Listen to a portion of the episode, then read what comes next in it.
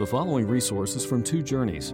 Two Journeys exists to help Christians make progress in the two journeys of the Christian life the internal journey of sanctification and the external journey of gospel advancement. We do this by exporting biblical teaching for the good of Christ's church and for the glory of God. Please visit twojourneys.org for more resources.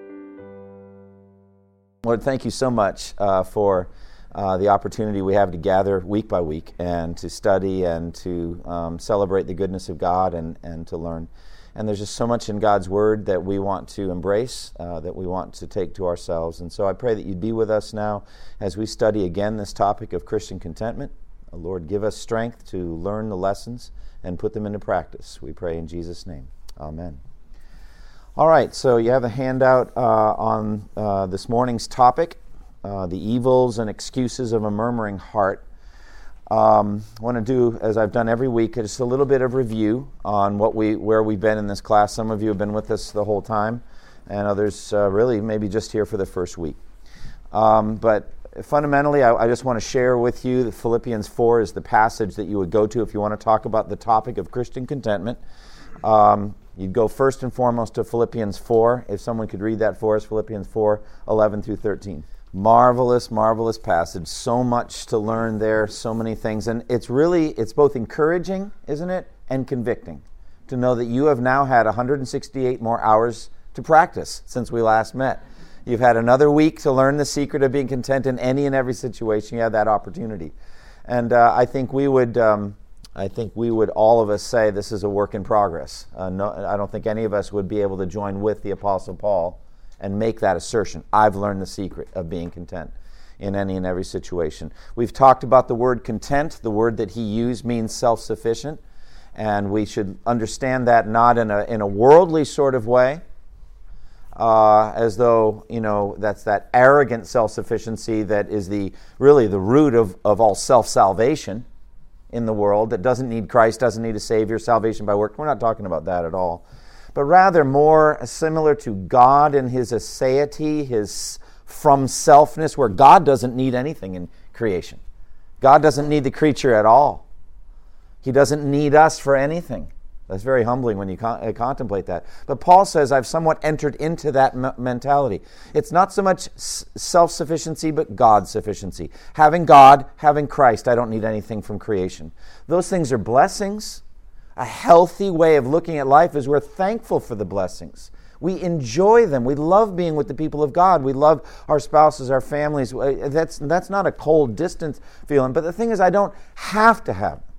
Such that if they were removed, if I became a widower or if a woman became a widow, your life would end. And then nothing good could come. We know that that's not true, actually, that we, we can have fruitful lives even if, if major conduits of blessing are shut down we can continue to serve God and love Him and, and be fruit, fruitful and productive. We don't have to have anything in this world. And that's a freeing thing, isn't it?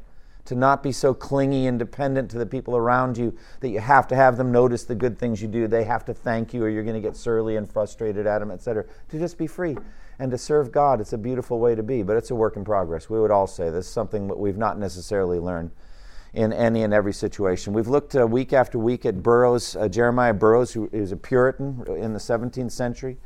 Uh, he wrote this book. Burroughs actually was involved in the Westminster Assembly. He gave us that Westminster Shorter Catechism, he and his co workers there. Um, anyway, he wrote this book called Rare Jewel of Christian Contentment. He gave us this definition. Someone read that for us. Isn't that a marvelous, marvelous description? And it's so fruitful. I was pondering today, I was putting these two together putting these two together. Uh, Paul says he's learned the secret. There's a secret to be learned. He even tells you what it is. I can do everything through him who, what? Strengthens me. That contentment's a, a matter of strength. It's a matter of a supernatural supply of strength and power. It's a strong thing to be content. We're going to be looking at the dark side today, that of being discontent or the murmuring side. It's something we need to do. Part of that sanctification process is both to be attracted to the positive and repulsed from the negative. We'll get into all that. But it's a very strong thing to be sweet in your disposition when you're going through trials. That's, that's incredible strength. So, as I was putting these two together, strength and the word sweet, I was thinking of all kinds of powerful uh, illustrations. Like, you know what came to me was Samson, right? Remember how that lion came on him and he ripped it to shreds and then came back later and there was some honey in it? What a weird thing. I mean, have you ever seen that? I've never seen that in my life. The Bible covers some strange ground. And you remember what ha- Samson did? I wouldn't have done this, but he scoops the honey out and he's eating it out of the carcass of the lion. What in the world? That's a bit odd. But at any rate, it gave, it gave him that riddle that he used at his wedding. Remember that whole thing? Out of the eater came something to eat, out of the strong, something sweet. That whole thing just kind of came to life in me as I saw the kind of strength that it takes to be sweet in a trial. And then the lion kind of became a, a, metaphor for Satan. You know, he prowls around like a roaring lion, he's coming after you. And, you know, if you can, as a spiritual Samson, rip it to shreds, you know, there's sweetness in the middle of all that. That might make it in my book, it might not. That's a little weird. That's right on the edge. But it's almost like an allegory or something like that. So I thought, are there other illustrations of supernatural displays of sweetness, a sweet spirit in the midst of extreme circumstance. And my, my mind uh, brought me to Joseph, who went through all those trials with his brothers. And, and one, of the, one of the sweetest, I would say, one of the sweetest verses in the whole Bible that's relevant to this is Genesis 50 21. Genesis 50 20 says very famously, when his brothers were terrified of him after his father died, Jacob died, they were afraid he was going to kill him. And he said, Do not be afraid. You know, you meant it for evil, but God meant it for good, that he might bring about the salvation of many. And then it says, after that, he said, I will take care of you and your little ones. And he spoke kindly to them. Now, you think about that, that statement. That's Genesis 50 21. He spoke kindly to them. Do you realize what strength of character that took? I mean, they were really wretched to him, they were, they were murderous. And instead, he's so far beyond that. He just sees the providence of God. And to be able to be that content in the plan of God and not hold vendettas or bitterness against anyone, just have a sweet spirit. Don't you want that? I yearn for that. I'd be I'd love to be that kind of person. So anyway, that's that's not even on the handout. And we didn't really have any chance of finishing the handout today anyway, so we're we're in deep trouble. But let's just walk through it. Last week we saw the excellence of Christian contentment the excellence. And we walked through some of the ways that Christian contentment is excellent. By contentment, let's just start here. We, we give God his due worship. God deserves worship and praise from us all the time. It's not a part time job. And so, by Christian contentment, you're able to give God excellent worship. But then, even within that, if you are going through severe affliction and you meet this criteria that Burroughs gives, you've got a sweet, quiet, inward, gracious frame of spirit, that's freely submitting to and delighting in God's wise and fatherly disposal, even though it's hurting you deeply, that is the best praise and worship you'll ever give God in your whole life. You'll never be more excellent than that. It's a beautiful praise and worship. But just at any rate, to learn the secret of Christian contentment means you, you are settled in to a consistent pattern of I'm going to praise God, I'm going to praise Him, I'm going to worship Him all the time, no matter what He does, I'm going to praise Him. That's beautiful. We were created for that. And as I've said before, God is as, as worthy of praise now as the last time you were happy with God.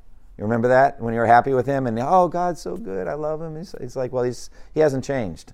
He's every bit as praiseworthy now. Anyway, secondly, by contentment, there is much exercise of grace. That word exercise is you're strengthened in the graces of the Christian life. Thanksgiving, humility, whatever graces there are, they're strengthened in contentment. If you're discontent, you're not going to be strengthened that day. You're actually displaying weakness. So there's strengthening of grace. Thirdly, by contentment, the soul is fitted or, or sized up, or we could use simply the word prepared for mercy. God opposes the proud, but gives grace to the humble. He gives you more grace, gives you more mercy. If you'll just be stable under Him, if you'll be quiet under His hand, He will pour grace on you. But if you're murmuring, complaining, like we're going to talk about today, you won't receive mercy that day. You're going to miss blessings. Fourthly, by contentment, you're going to be fitted or prepared for service. There will be things you can do for Him. But if you are murmuring, angry, content, discontent, and frustrated, you're not going to be able to serve Him that day. You'll miss the good works He has prepared for you to do. Fifthly, by contentment, you'll be delivered from temptation. This is a very powerful argument for contentment. Content people are hard to tempt, discontent people are easy to tempt. So, whatever temptations you may imagine in your life or in the world, when, when Satan maneuvers you into a self pitying, discontent frame of spirit, he's got you. He will be able to lead you at that point to patterns of sin that you ordinarily would be set against. Sixthly, contentment draws comfort from things not possessed. Yeah, remember we saw that we said this is amazing how you can actually be happy in what you don't have. In two categories, those things that you don't have yet. Someday you will because they're promised to you, like heaven, resurrection body. You can be content with that. I don't have it yet, but I'm so filled with hope. And contentment and hope are very similar. They're actually maybe even the same thing. And so, you know, you're just so filled with hope, so filled with delight, and you don't even have most of your blessings yet every, every blessing in the heavenly realms.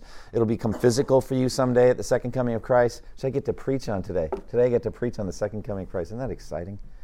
What an incredible, incredible journey the book of Revelation is. But, but just, I can be content in things that are promised to me, but I don't have them yet. But secondly, I can be content in things that are not directly promised to me, and then it seems God's saying no. I can be content when He says no to me. I can be praying for the healing of a loved one, or I can pray for a specific job, or they get into the certain graduate program, or certain things that we want that we think are good things, and they might well be. But God says no, or maybe even not yet. And we can be content with His no. How do you do that, by the way? How do you be content with God telling you no? How can you actually rejoice in that and delight in that? Because you love Him and trust Him? Very good. Yeah. Aren't you glad that you don't have a sugar daddy for a heavenly father? He's like, He's not going to give you whatever you want. He's, no, God's tough. I mean, he's tough. He doesn't make it easy for us. He's like, he knows what we can handle, and it's far more than we think we can. Say, I can't take any more of this. Yes, you can, and you will. you know, and I'm not saying God doesn't care. He's very compassionate, but He's going to put you far beyond what you ever thought you could do. Go ahead, Dave. You know, it's interesting. Jeremiah Burroughs, he's pretty tough about this. He talks about uh, Rachel. Do you remember when Rachel was barren?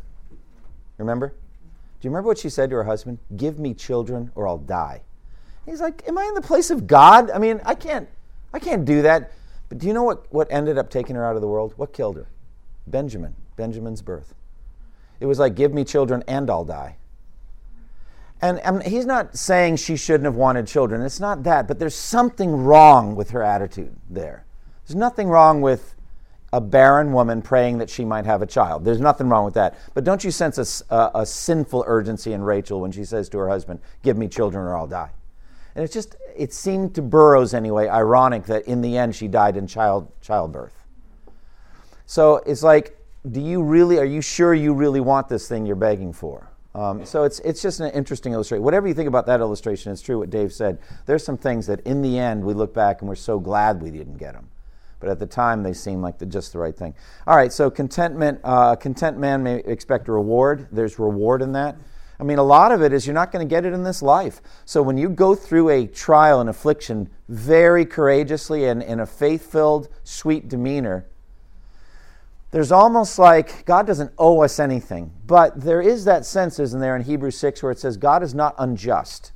He will not forget your labor and the love you've shown him. That word unjust is a very interesting word. To some degree, if you serve God sacrificially and faithfully, you should expect a reward for that. That's biblical. You should expect that God will be pleased with it and commend you for it because He promised that He would. And so, if you are content in a very tempting situation to be discontent, you may expect a heavenly reward for that. And I think we should want it. We should want rewards. People are squeamish about this, like, oh, talk about reward. But Jesus just puts it right out there. He's actually in Matthew 6 doing everything he can that you won't lose your reward. Don't store up treasure on earth. Don't, don't do your work so everyone can praise you and see you, because then you'll have your reward in full. I want you to have heavenly rewards. So when you give to the needy, don't let the left hand know what the right hand is doing. And don't, don't announce all your giving with trumpets and all that, because then you're going to get your reward here on earth. And I, I want you to have a heavenly reward. He, he openly is appealing to us that we would have maximum rewards. And then, as we said before, by contentment, this is the most excellent you'll ever be. This is the most, your character will never shine more brightly than in Christian contentment. All right, that was last week. That was excellence. Now, this week, we're going to look at the dark side. We're going to look at the negative side. All right?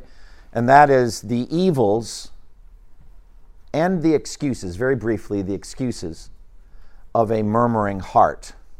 All right? But first of all, what, what does Burroughs mean by murmuring. It's not a common word, but what does it mean? A murmuring heart. I think complaining would be the, mo- the simplest word. Murmuring is like the, one of those onomatopoeic words, you know, murmur, murmur, you know, like that. You're doing that. So it's that grumbling, that's also a similar kind of word grumbling, complaining, whatever. He calls it evil. It's an evil thing, though we do it regularly. What he wants us to do is look at it and be disgusted. He actually wants you to have a kind of revulsion. Now, this is not an easy lesson to listen to. I mean, no one really, if you know yourself, if you know the Lord, no one makes it through this lesson unscathed. Everybody, you're going to see yourself in the mirror. I do. It's a very convicting thing for me to writing, be writing this book on Christian contentment. It's like a, a constant conviction journey for me that I've not learned the secret of contentment in any of every situation. But I want it, I yearn for it, I think it's a beautiful thing. All right, so let's talk about this. And I want to give you an image of a magnet. Okay, you know, uh, I remember growing up, I was. Uh, I used to play with magnets. Uh, some of you did that, did too. I don't know. Some of you are like that. It's so geeky. I used to play outside, play with dolls, or I played with, with a ball or whatever. You were inside playing with magnets. What's wrong with you? But, I mean, honestly, everybody plays with magnets probably at some point. They're kind of cool. And, and they're just so mysterious, aren't they? I mean, what is going on between the magnet and the paperclip? I mean, what's happening in between there? I mean, that's that's just God. That's what's happening there. I don't understand what a magnetic force is all about. But you know those old bar magnets with the N and the S? And you've got the common saying, uh, opposites attract. So there isn't a, an, uh, an opposite or mirror image statement like not opposites repel. That's not cool. I, I, was working on for the book, like, is there an opposite expression to opposites attract? I couldn't figure it out. It's like not opposites repel sounds like like what is that? So I never did figure that one out. I just moved on as I was writing the chapter. I was like, I don't know. But if you're not opposite, you're going to, um, you know, attract or repel. So if you put end to end, you, you feel a, a push, right? That's repulsion. If you wrote, turn one of them around 180 degrees, then they, they go together. That's attraction. Sanctification is made up of a combination of attractions and repulsions. All right? And just being aware that your heart's doing that. Okay? Jonathan Edwards, in his treatise on religious affection, said the heart has two capacities. First, the ability to analyze and understand things in God's creation or in the spiritual world. And secondly, to be attracted to or repulsed from those things to a greater or less degree, such as liking, loving, or disliking, hating. So that's what's going on. So, what Burroughs is doing is he wants you to hate complaining. Just like in the last chapter, he wants you to love or be attracted to Christian contentment. That you would be attracted to the beauty and excellence of Christian contentment and say, I want to be that man, that woman. Conversely, when you look at this chapter, you say, I don't want to be that person. It's an ugly thing for me to complain. And so he's going to walk through that with us. So um, there's a lesson in there from Thomas Chalmers on, on expulsive power of a greater affection. You can read about that. But let's just uh, let's keep, keep on going. Fundamentally, what I would like you to do is as we walk through the evils and excuses of a murmuring spirit, I want you to see it in yourself. And, and if you just begin to see it in yourself, fine. I would like you to take more time with this. I want to take more time with it. In the pattern of Psalm 139, 23, 24. Someone read that for us, if you would. So, what does that mean to you? And how does that apply to this topic? Search me, O God, know my heart, show me, see if there's any grievous way in me. What does that mean to you? Yeah, I think we are not aware of all of our sins. And in the process of search me, O God, and know my heart, God will not learn anything. I mean, God never learns anything about anything. You know that. That's omniscience. But when God's searching you, it says at the beginning of the psalm, He's already searched you and known you. He already knows you completely. The thing is, you don't know you.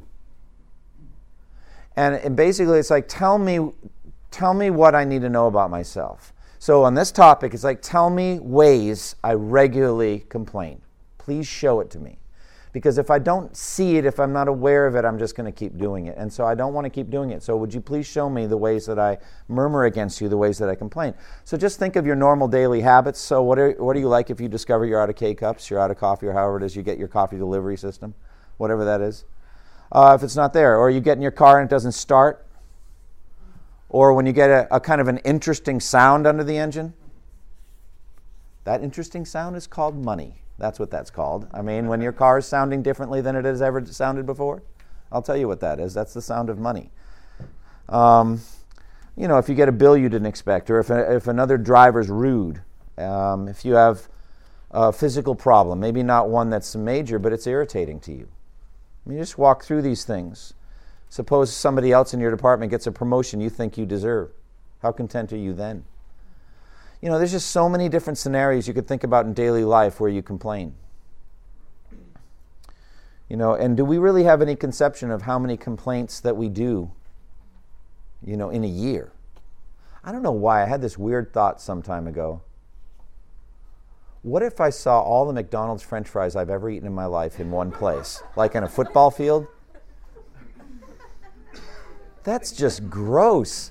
And then it got even weirder. This is what my brain does. What if you saw them in their basic ingredients? You got the potatoes over here and the oil over here, and the salt.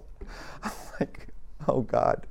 You know, I've eaten, and then, you know, a week later I was eating McDonald's fries again. You know, there it was. If I could see all the complaints that I've dishonored God by in one place, you know, how shameful is that? So, at any rate, a lot of the early history of the Jewish nation around the time of the Exodus and on into the Exodus is a history of murmuring. Can you think of different occasions? I mean, just think of different times that they, car- they complained. The manna was a clear one, all right? The water also. got Massah and Meribah, huh? Quail. The quail. The giants in the land. The giant, yeah, they're right at the brink, and they say we're not going to be able to do it. The Red Sea. You remember what they said? Really snarky. Is it because there weren't enough graves in Egypt? You brought us out here to die in the desert? That's really sarcastic. It's like, it's like Egypt was covered with tombs and mausoleums. And they built a lot of them. You know, and it's just, they're very sarcastic. And it's like God brushes so much of it aside, but at some point, He's like, He's not going to hear anymore. Like for me, the clearest example of this is, is uh, the, the story of the bronze serpent. You remember that? And the thing that precipitated it was murmuring against God about the manna. We're sick of this miserable food. You remember what the miserable food was the manna. All right, how about if I cut it off? We'll see how sick you are of manna at that point because there'd be literally nothing for you to eat. You'd be starving to death. But let me tell you something. If you had just obeyed me and crossed the Jordan River and trusted me when the 10 spies spread a slanderous report about both the land and about meat, you wouldn't be eating manna right now. You would be feeding on, on milk and honey and everything that that good land gave, but instead you're wandering the desert until all of you are dead. But he didn't say all that. What he did is he sent poisonous desert serpents to kill many of them. That's what God thinks about complaining. And you think about that, it's like, is, does God really take complaining that seriously? Yeah, think about the poisonous serpents. That's what he thinks about complaining. Like, whoa. It's kind of like Ananias Sapphira, that story, right? It's like, why did they drop dead? They told a lie. What was the reaction of the congregation when they found out what the penalty was for lying? Giving went way up. I'm thinking at least, Dave, maybe honesty went way up too for a while, but you know, but the initial reaction is just terror, fear. It's like I do that. I'm just the same. I'm no different than Ananias and Sapphira, and I'm still alive. All sin deserves death, all of it. And the wages of sin is death, and you're just so humbled. So you look at that, and it's like God sent poisonous snakes to kill complainers. And then out of that, we get the image of Christ, the bronze serpent lifted up, and you know, but the, the, the sin that's being dealt with there is complaining. There's so many examples of this. And I, actually, the author of Hebrews pulls, pulls in this story with, you know, uh, that David did also in Psalm 95. Today, if you hear his voice, do not harden your hearts as they did at Massah and Meribah when you murmured and complained against God.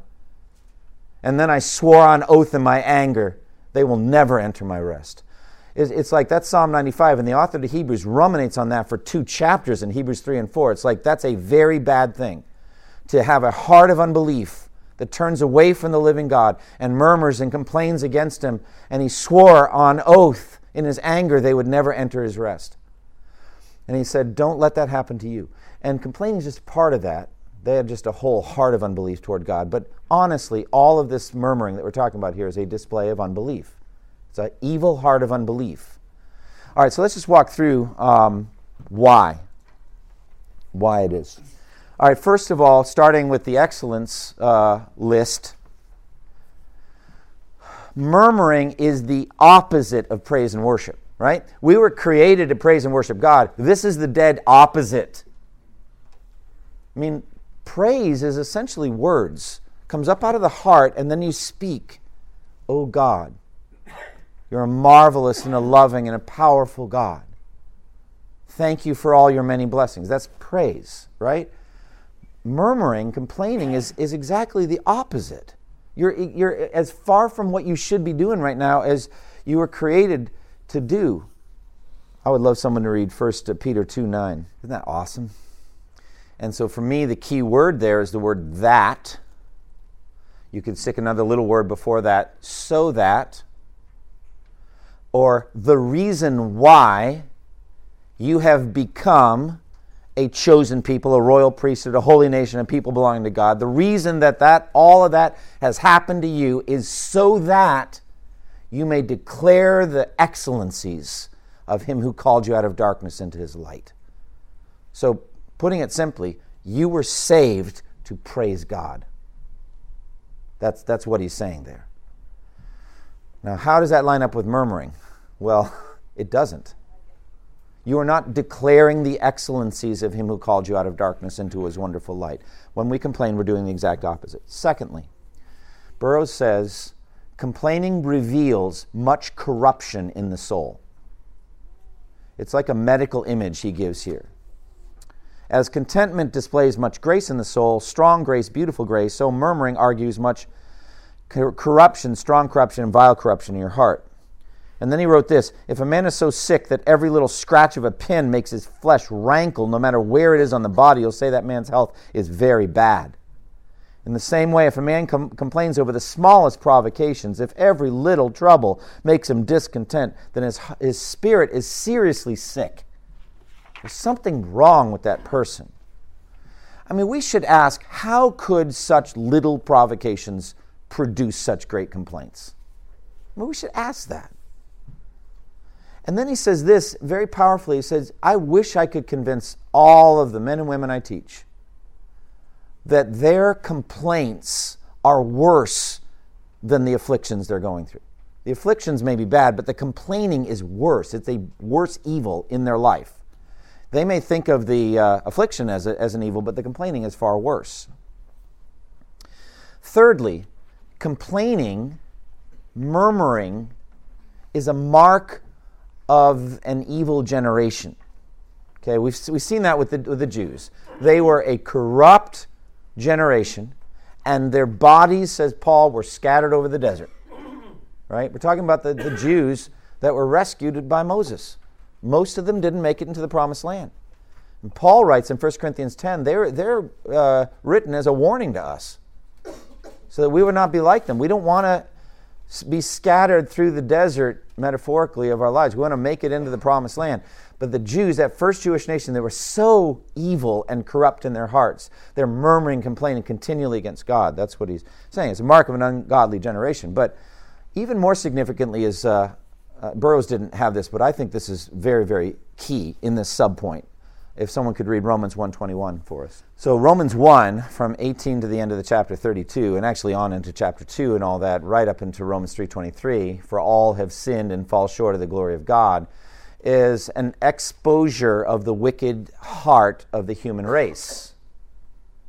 The wrath of God is being revealed from heaven against all the godlessness and wickedness of men who suppress the truth in unrighteousness. Right? That's Romans 1:18. A few verses later, though, it says, For although they knew God, they didn't glorify him as God or what? Give thanks to him. And you look at that, it's like, wow, not giving thanks is a big deal. It's an incredibly big deal. It's an incredibly big deal. Brenda, go ahead. That's very powerful. Thank you. I remember some time ago I had um, a couple uh, over to, uh, Christy and I had a couple over for dinner. And um, the wife had recently come to faith in Christ and was baptized. The husband was an ardent atheist. He was a, a, Duke graduate student. He was a triathlete.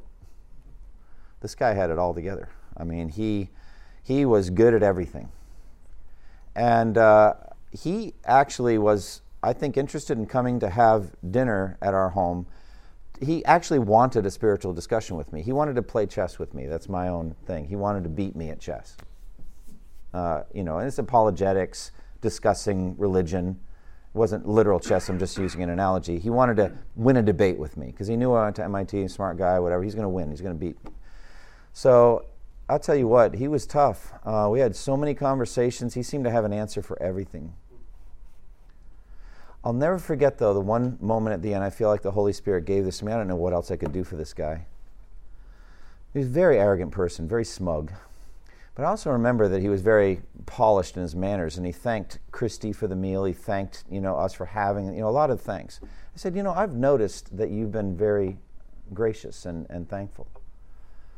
And uh, he said, you know, he actually said, well, my mom raised me right. You know, he was just so proud of himself uh, at his manners.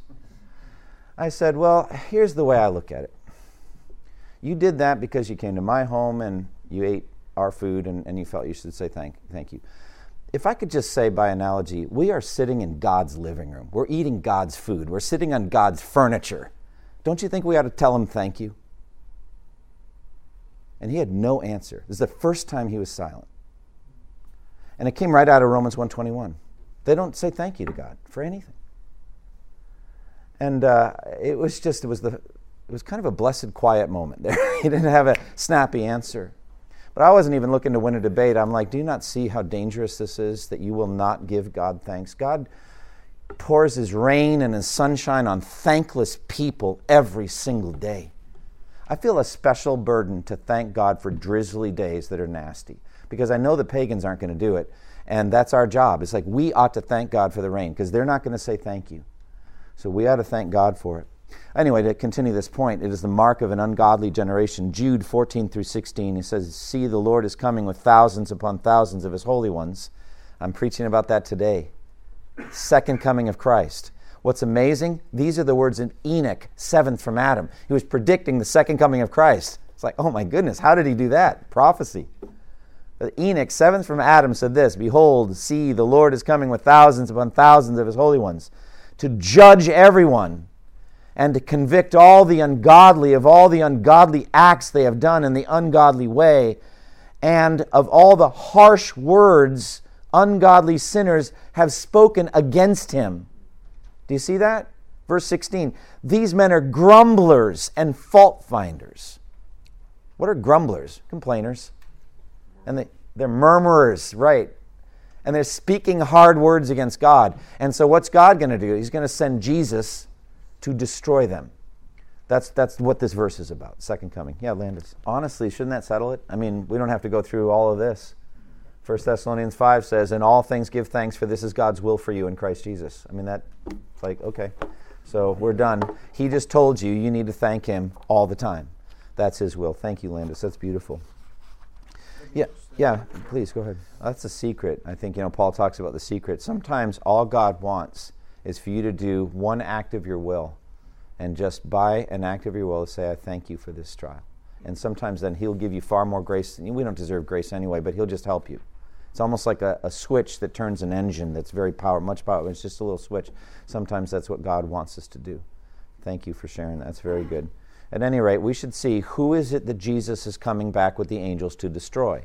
Well, when we look uh, later today at the Battle of Armageddon, when we think about the gathering of Antichrist forces, the gathering of all those wicked kings with their sub armies, and they come together for one evil purpose, we'll think that the reason for the second coming is to protect the people of God, the believing Jews. I, I think it's reasonable to look at at that point from this military onslaught. True, true, true. Absolutely. But Jude says it's because they're complainers. And you're like, wow, it's because they're grumblers and say harsh things against God? Yes, that's why he's going to come back and kill them. And so for me, it's like, oh, God, make me not a grumbler or complainer. Let me not say harsh things against God. Burroughs says, you know, he's speaking to churchians, you know, people who have professed faith in Christ. He says, you think that you're better men than others because you don't get drunk or you don't use foul language. But could it be you're every bit as bad as they are when it comes to this issue of complaining and grumbling? So it's like, it's just very convicting. It's a convicting chapter. Fourth, murmuring is accounted rebellion. Now, this should make sense if we look at the definition of contentment. Uh, contentment is that sweet, inward, quiet, gracious frame of spirit that freely submits to, submits to, and delights in God's wise and fatherly disposal. I, I said it was perfectly okay to think kingly, not just fatherly. That's okay because he is a king. And so, if you are not cheerfully submitting to the kingly decree in your life, what, what are you doing then? What would be a word for that? You're rebelling. You're rebelling. It's like, well, it's not that bad, is it? It's worse than that. I'm just giving words to it. It's bad. So it's accounted rebellion. Accounted means credited as, or thought of, or written down in God's book as rebellion. So we're commanded to worship God. It's essential, essential to that. Burroughs gives this image of, of crouching down like a dog under the hand of its master. I remember reading that. It's like, that's rough. like, dog? But there is an, an, a story of this. Remember the Syrophoenician woman who had a demon possessed daughter? Remember? And Jesus is up there in the Tyre and Sidon region, and he's walking around, and this woman, this Canaanite woman, will not be denied, remember? She keeps calling out after him. And the, Jesus didn't even pay attention, like she wasn't even alive. And uh, the disciples come and say, Send her away. She keeps crying out after us. And Jesus said, I was sent only to the lost sheep of Israel. I get the picture this woman basically falls down in front of his feet so he has to step across her. I mean, she's not going to stop. Do you remember what he said to her? It's not right to take the children's bread and throw it to their dogs. I remember thinking of that, and somebody actually listed it uh, hard sayings of Jesus. It was listed in there. It's like, that's, that's rough. I mean, he's calling this woman a dog. I mean, that's really insulting. But what I want you to do is just kind of dive into that situation for a moment. Moment imagine if she's like, What did you say? I said, It's not right to take the children's bread and throw it to their dogs. Wow. And she gets up off the ground and says, I'm not a dog, I'm a person, and walks away. What would she have received from Jesus that day? Nothing. You're like, wow. I have to be kind of accredited a crouching dog. It's like, God opposes the proud but gives grace to the humble. And you may think there's like a big gap between you and the dog. There's a bigger gap between you and God. All right? So, yes, there's a gap between you and the dog. Of course, there is. You're a human being. You're created in the image of God. The dog isn't. Right? But there's an infinite gap between Jesus and you. And I think we're just so arrogant. And she did not react that way. She said, Yes, Lord. But even the dogs eat the crumbs that fall from their master's table. And daughter was healed. I've often said before, I want to know the rest of the story. In heaven, I'm going to find out. I really believe that. I'm going to find out what happened when she got home and saw her daughter and they hugged each other and cried and she told him uh, her about Jesus and, and they just went on. I mean, that's a, that's a huge moment. I can't wait for those speculative moments that, that actually happen. It's awesome. But the key to it was humbling, wasn't it? It's like, I am a crouching dog under the hand of the master. But, flip side, murmuring is rebellion. We will not submit to what God has chosen for us. Uh, Burroughs points to Numbers 1641 and Numbers 1710. You remember the story of, um, of uh, uh, Korah, Dathan, and Abiram. Remember that? And the ground opened up and swallowed them alive. Well, what, what we forget is the next day the people were angry at Moses and Aaron about it. Like, I didn't make the ground open up. What are you angry at me for? But they were angry. And they were, they were talking of stoning them. It's like, you're, gonna, you're here to kill all of God's people. They said that. God did not take that moment kindly at all. And the next chapter in 1710, he says, I will rid myself of these rebels. Now, he calls their murmuring against Moses and Aaron rebellion. I'm going to rid myself of these rebels. Well, when discontent comes, it grows into murmuring, then ultimately into open rebellion. We talked about Massah and Meribah. Uh, I mentioned it earlier. Someone read this for us Psalm 95, 7 through 11. David wrote this 500 years later, but go ahead and read it. So David wrote that hundreds of years after. Massah and Meribah have to do with contention and quarreling, like the places were named for that. the murmuring, and then the author of Hebrews picks up on it in Hebrews 3. Who were they who heard and, look at that, rebelled? Were they not all those uh, Moses led out of Egypt? And with whom was he angry for 40 years? Was it not with those who sinned, whose bodies fell in the desert? And to whom did God swear that they would never enter his rest, if not to those who disobeyed? So we see that they were not able to enter because of their unbelief. So, what we should see is murmuring is counted as rebellion. Rebellion comes from unbelief. And unbelief's the end of the line. I mean, that's the end of the chapter. That's it. So basically, that it's by faith we're justified, by faith we're sanctified, it's by faith we make this whole journey. So if you are murmuring and rebelling, that is not the journey of faith. Now, here's the thing we know in sanctification there's a strange mixture of grace and sin. I know that. I want to speak a word of comfort to all of you who have complained. I have too. God is so gracious. He covers our complaints with the blood of Christ. He forgives us, but He wants us to repent. He wants us to stop doing it. That's what the purpose of this BFL class is not. If there's any negative feelings, and there should be, they are redemptive in your life, right? They are helpful in your life. They help you not to sin. So that's, that's the point. Fifth, uh, murmuring is contrary to the grace of conversion. Now, Burroughs does an incredible job here of walking through what God does to save a soul, to bring a soul to conversion. He says complaining is against each of the steps, it's, it's opposed to them. So you're genuinely converted. You're years later, 11, 15, 21 years later, you're murmuring now and, and complaining. What Burroughs is saying, let's go back and talk about what the Holy Spirit did in you to convert you. And now what I'm going to do is I'm going to show you how different complaining, how opposed complaining is to each of the things the Holy Spirit did when He converted you. So, what did He do? Well, um, first, He enabled you to see your sin. Secondly, He enabled you to see the greatness, the glory of Christ. Thirdly, He enabled you to turn away from all creature comforts in this world, to realize this world is not your home. You wanted heaven, not earth or anything in this world. Fourthly, he enabled you, the Spirit did, to cast your soul fully on Christ as the fountain of all your goodness, that he became your spring of water within you, welling up to eternal life. He became your satisfier. And then, fifth, he subdued your soul to Christ the King. He moved in you to subdue yourself so you would submit to Christ's kingdom, his law. And then, six, um, he turned you to give yourself up in an everlasting covenant, like marriage, to Christ. You took Christ as your portion, and He took you. And so you were together. That's what happened in conversion. Complaining is against all of those, each one of those things. Now, I'm not going to walk through all of these, but you can see. You know, when you're complaining, you have forgotten that you were forgiven 10,000 talents. You've become arrogant and forgot all of the things that the king did to forgive you. Secondly, you have forgotten how glorious and excellent Jesus is. So here's my own illustration. This did not come from Burroughs.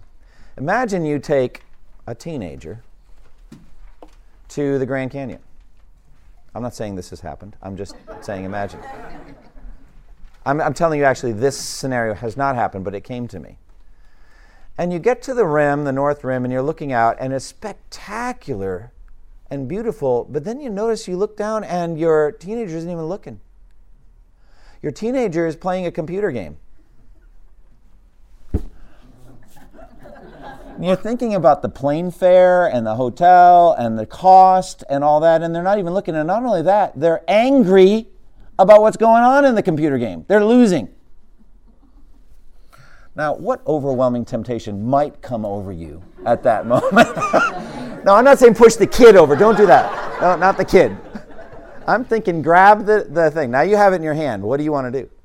Now, see, here's the thing, though. You don't want to litter, okay? This is a beautiful national park, but you feel like it. I mean, so imagine God. It's like, apparently, Christ isn't excellent enough for you right now. Lift up your eyes and look at the grandeur again. Look at the glory again of Jesus. And what is it you're complaining about? What's going on here that's so important? Nothing. Anyway, that's my illustration. I think I'm going to put that in the book. But I'm afraid of dishonoring my kids, so I need to do a disclaimer. This never happened. They didn't do that. But I mean, we, we do that. So he just walks through these step by step and does a great job. I'm not going to keep going with you on this. Uh, next, sixth, it is below a Christian. I'm at F in your outline, F. It is below you. And by that, I'm not trying to pump up your pride, but you're a child of the king, right? You remember that story about uh, Amnon who wanted to sleep with his half sister Tamar? And so he's laying there complaining and crying and moaning, and his friend, uh, whatever his name was, the, the advisor guy, Jonadab, I think, comes in is like, What's up with you? You're the king's son. It's an interesting moment. I mean, you got it made. But his heart is corrupt with an evil lust. So that's a, a, just a picture of what I'm talking about here. It's almost like you can imagine someone coming and say, why, why are you complaining? I mean, you're a son, a daughter of the king. I mean, you have heaven promised to you. You're, you're an heir of heaven. You've got a promise that God will never leave you or forsake you. He's going to give you everything you need in your life. He's going to set up a bunch of good works for you to do. He's, he's going to love you and care for you. He's got the spirit of adoption in your heart and all that. And look at you. I mean, what's up? So I think there's that sense of I'm a child, I'm a son or daughter of the king. This is beneath me. For me to act like this, for me to complain like this and murmur, this is, should be beneath a Christian. That's what he's getting at. Uh, by murmuring, you undo uh, prayers. You can read about that. I think that's helpful. And then there are evil effects of a discontented heart or murmuring. First of all, it's an incredible time waster. I mean, you spend a lot of you waste a lot of time complaining. And as we've said before, it unfits you for duty. I mean, just think about to the nth degree evangelism. You're trying to be a witness at work, and you're having a really bad day. okay. How many of your coworkers are going to ask you to give a reason for the hope that you have? You don't apparently have any hope. It's like I can do complaining too. I'm actually better at complaining than you are. Why don't you enroll in my complaining school and I'll teach you? Because you, O Christian, are not very good at complaining. You don't do it enough. It's like who's going to be teaching who? They are living in a school of complaining and murmuring and, and discontent. And now you're joining them and you're, you're just like them. So you're unfit for duty that day. It causes wickedness to rise in your heart. It's actually a, it's like a triggering sin.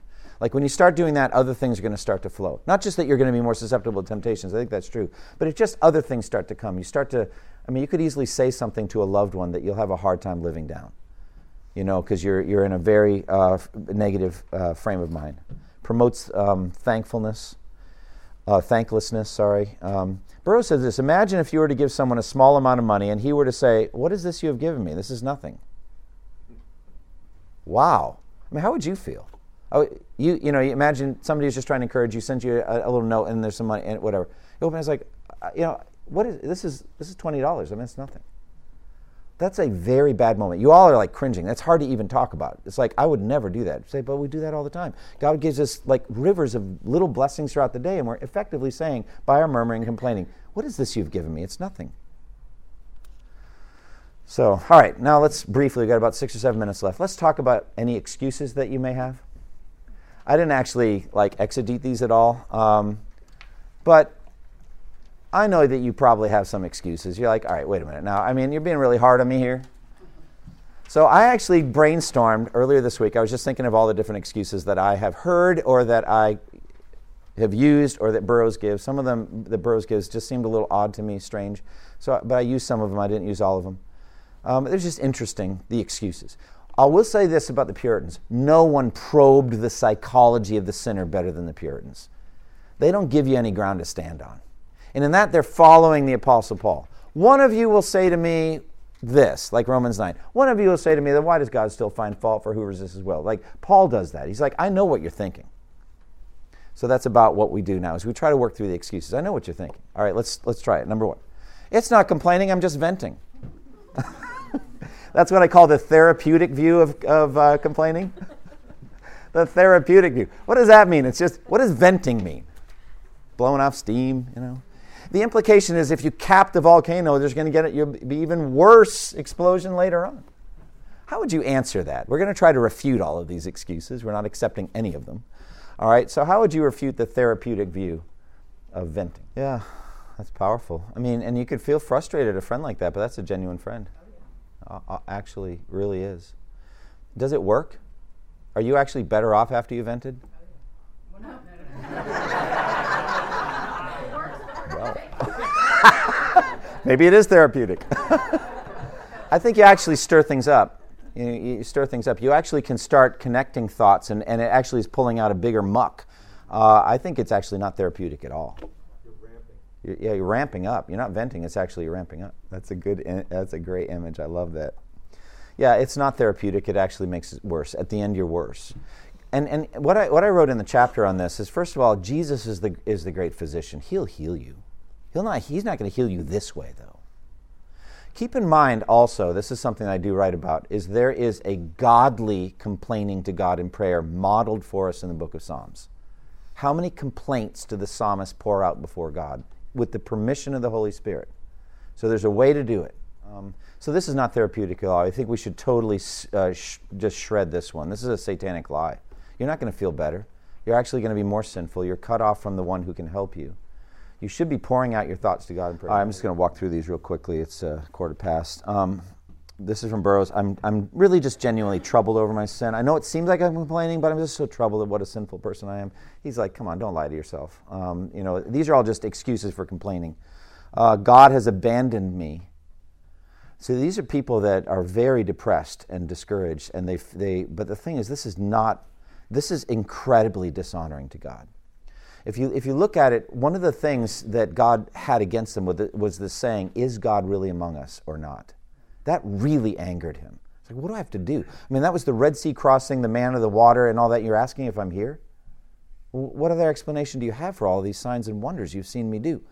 we have greater evidence now that Christ has come, died, risen again. We have the indwelling spirit. We have all these promises. For us to say, is God really here? Or God has abandoned me, that's, that would make God a liar. He said, I will never leave you, ever. When you pass through the waters, I will be with you. When you pass through the fire, the fire is not going to hurt you. I promised you this. But now you're saying I've abandoned you?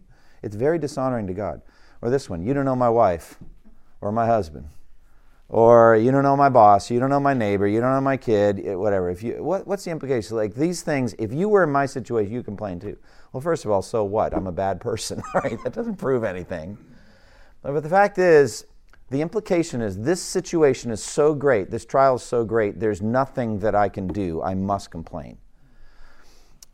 You know, that's not the case. I never expected this. Well, I actually should tell you to expect more things. You expected to have a life of prosperous ease in this world? You ought to pray ahead, saying, Lord, I know you told me in this world we will have trouble. I know right now things are going well. Things are going well in our marriage, with our kids, with our house, and all that. But I understand too, everything, anything could be taken from me, and you will still be a loving God. So you should go ahead of yourself and anticipate trials that might never come, not in an anxious way, but just say, Lord, I know you could do this. Uh, this one's really pretty poisonous. It's where the person's so bitter, they're going through the trial. Somebody says something like, I know how you feel, and they lash out, say, You don't know anything like how you've never been anything through anything like what I'm going through. And it's like, that's a very bad thing to do. First of all, you're maximizing your own trial. You're thinking you're the only person on earth that's ever gone through anything like this at all. But God says that the trials you go through, that your brothers and sisters throughout the world are going through the same kinds of things. So, you know, this, that's a very bad thing to say. Uh, how about this one? I don't deserve this. let's talk about deserve, okay? Let's spend some time on deserve. Let's go back to the basics of the gospel. Yeah, I mean, that's, you know, as someone often say in a positive way, better than I deserve. Um, all things are. Uh, Psalm 73 is the psalmist was so angry at the prosperity of the wicked that he felt it was like righteous complaining. Remember? He was, he was just so angry at the wickedness of the world system, he just felt justified in complaining. But he actually said, You know, as for me, my feet almost slipped because I actually envied the prosperity of the wicked. And he just walks through it and he gets to a healed place where he says, You know, whom have I in heaven but you, and earth has nothing I desire beside you. Interesting, it links back to Philippians 4 too. He says, You know, my flesh and my heart may fail, but God is the strength of my heart and my portion forever. There's that strength theme again. God strengthens me to know that I have nothing on earth but Him. And then, yes, I know I'm complaining. I know it's bad, but I can't help myself. Well, now we got to go into the basic doctrine of sanctification. You are not a slave to sin. You don't ever need to sin again. So don't make excuses, just put it to death. So let's uh, close in prayer. Lord, thank you for the time we've had to study uh, the evils and excuses of a murmuring heart. Help us to put this sin to death. And now, as we go into the sanctuary, Lord, help us to be genuinely thankful for the things that come. Help us not to complain about anything in the sanctuary how cold or hot, the music, the, the song choices, how long the preacher pre- uh, preaches for, or anything. Um, but help us instead to realize that all of these things come from your gracious hand and to be thankful. In Jesus' name, amen. Thank you for listening to this resource from twojourneys.org. Feel free to use and share this content to spread the knowledge of God and build His kingdom. Only we ask that you do so for non commercial purposes and in accordance with the copyright policy found at twojourneys.org. Two Journeys exists to help Christians make progress in the two journeys of the Christian life the internal journey of sanctification and the external journey of gospel advancement. We do this by exporting biblical teaching for the good of Christ's church and for the glory of God.